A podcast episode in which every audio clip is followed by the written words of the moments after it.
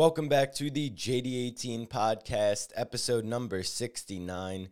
It is August 23rd, 2021. Happy Monday. And today we'll be discussing how to handle the highs in life. This topic hit me on my way home from the gym this morning, and I realized it's just not as common a topic as it probably should be, where we're taught how to handle the lows because that's what most people struggle with. But there's not too much advice on how to handle life when it's going well. It's more so, I feel, like an expectation that you just ride it out, that you appreciate it while you have it, that you're just grateful for the good things happening in your life. And while all of those concepts make sense, it seems like when they're said, the person who's saying it, their heart is in the right place. There's like a method to sustaining happiness, to sustaining success. And that's what I want to discuss today because I can somewhat relate to it. I'm having a lot of success lately in I would say I don't know exactly what to classify it as. I would say with content, uh, I guess is the best way to say it. But really, in all areas of my life, and I'm happy. So I want to kind of share how I've gotten to this point and some of the things that I wasn't prepared for, didn't expect. So I just hit 10,000 followers on TikTok yesterday morning. I'm already at 10,500 this morning which means that I'm now in the creator fund on TikTok, so I'll be paid for the views that I get on my videos. I had about 350,000 views yesterday, which comes out to around $12. Um, oh, I just hit the mic. But anyway, I'm, and I also hit 50 followers on Twitch over there uh, for my football content, which is the threshold that you have to have in order to get monetized there. So that's a work in progress. All that to say, I'm doing very well content wise there. I also started at my new job last week, which is where I'll be going in less than an hour. But, at, well, not really, but I say that a lot. Got to work on that. Uh, mindfulness is important too. Uh, but so is staying on track. So, work went very well last week. I like where I'm at there.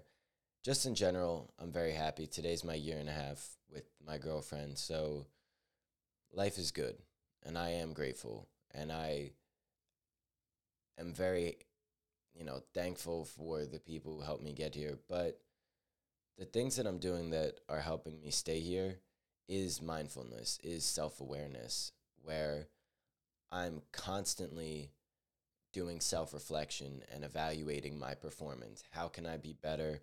What's been working? What's not working? What essentially, I do this with, with content, with relationships, with everything. Anytime that I'm doing well, I'll ask myself, how can I improve? And what's not working right now? What's the dead weight? In whatever I have going on. And I did this self reflection last night uh, with everything that I have going on now. And I was just asking myself those questions. And the answer to how I can improve is prioritizing my morning routine because I didn't like how, and this is kind of, this also is what I didn't expect. I kind of thought that my schedule would remain balanced and I feel like I probably should have expected that when you make a change and you're trying to push really hard in one direction, um, with me right now, that's the football content, that it's naturally going to take away from other areas. So figuring out how to improve that balance is something I'm working on.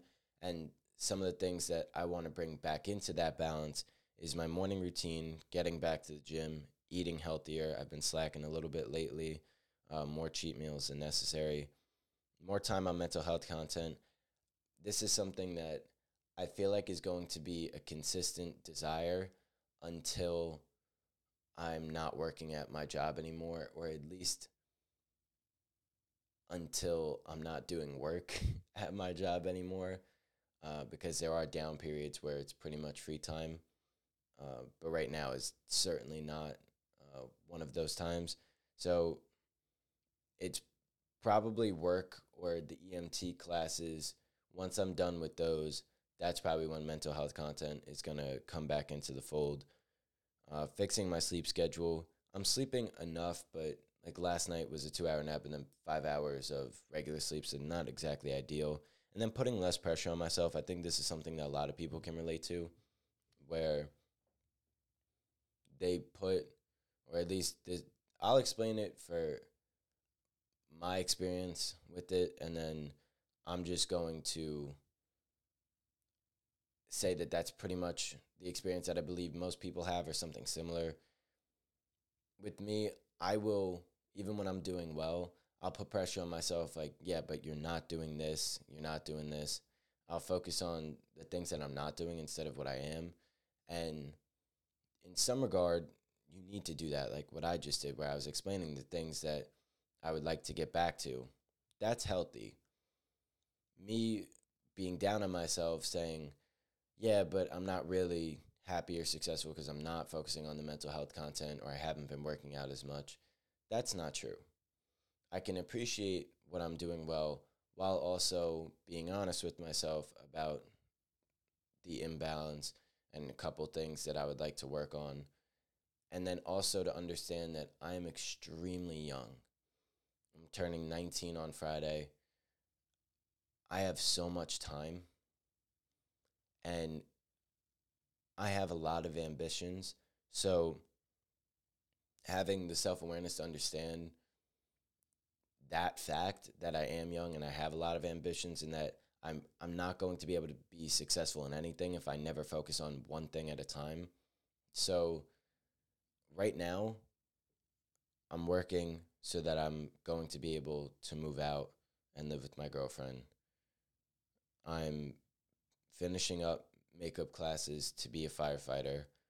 I'm going to be taking EMT classes to be an EMT. And I'm focusing more on football content than mental health, but I'm still doing a little bit like this.